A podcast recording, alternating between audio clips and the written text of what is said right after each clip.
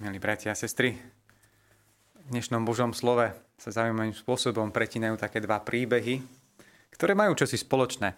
Totiž v tom bežnom čítaní tohto liturgického obdobia cez rok uh, sme začali tento týždeň príbeh nástupu Samuela do tej jeho funkcie sudcu ľudu Izraela a tie okolnosti, ktoré to sprevádzali. A v Evangeliu zase postupne sledujeme prvé kroky Ježiša počas jeho verejného účinkovania. A tak mohli by sme povedať, že dnešné dva príbehy, ten z prvého a druhého čítania sú na jednej strane príbeh akéhosi neúspechu a potom úspešný príbeh v Evaníliu. Aspoň tak sa to zdá na prvé počutie. Izrael, ak začnem tým prvým čítaním, čelí svojmu historickému nepriateľovi, ktorým boli filištínci. Boli to zrejme národy mora, ktoré sa usadili na pobreží Stredozemného mora a viedli s Izraelom taký zápas, najmä o tie úrodné územia, ktoré sa tam nachádzali. Žiaľ, až tak e, bolestne to pripomína súčasný, neuchtíchajúci boj, ktorý ešte stále tragicky doznieva práve v tej oblasti Gazy. Biblický text ale nevstupuje do politiky, len sa snaží konkrétnu porážku toho ľudu vysvetliť na pozadí jeho vzťahu s Bohom.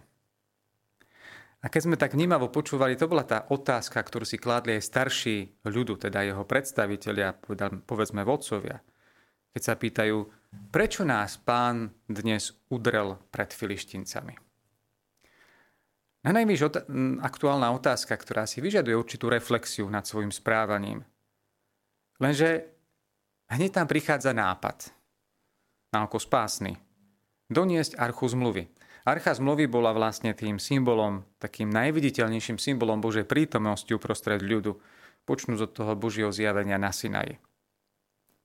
Takže tí zodpovední ľudu sa vyhýbajú pred reflexiou, ktorá by im mohla pomôcť pochopiť tú vlastnú porážku, ktorá bola v biblickej tradícii vždy interpretovaná. Každá porážka bola interpretovaná vzhľadom na to, že človek odklonil nejakým spôsobom svoju cestu od tej Božej a preto zakusuje nepriazeň.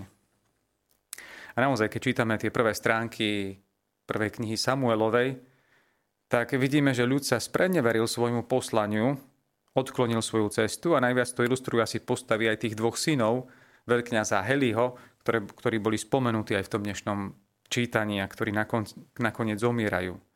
Sveté písmo ukazuje, že boli veľmi skorumpovaní.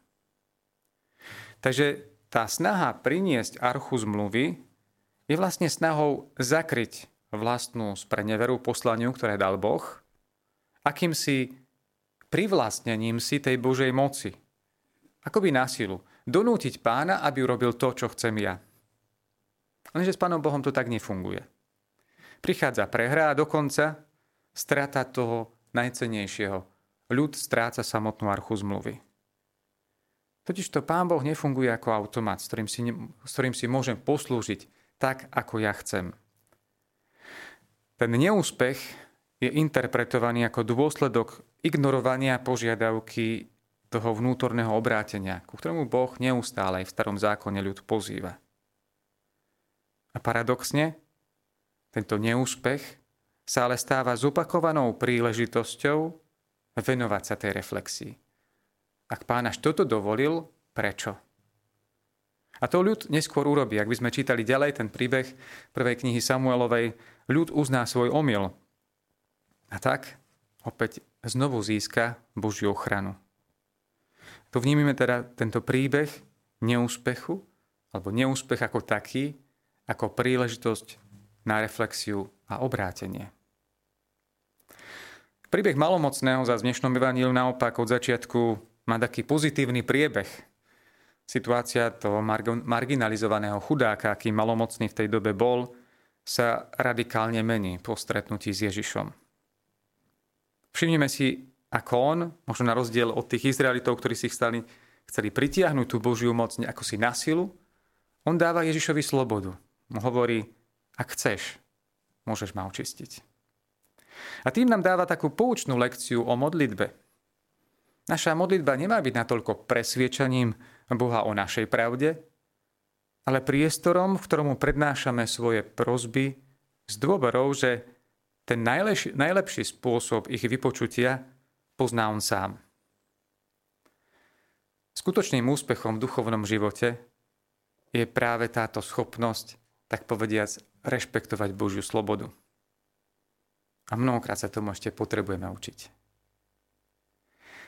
Od toho uzdraveného však Ježiš požaduje rešpekt voči náležitým náboženským autoritám, keď hovorí, choď, ukáž sa kňazovi, priniesť za svoje očistenie obetu, ktorú predpísal Mojžiš. A súčasne vyžaduje takú zaujímavú diskrétnosť. Nikomu nič nehovor.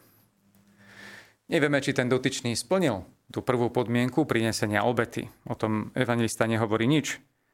Ale čo sa týka tej druhej požiadavky, tak z evanieliových slov je evidentné, že neposlúchol. Nám sa môže stať, že nič zlé neurobil.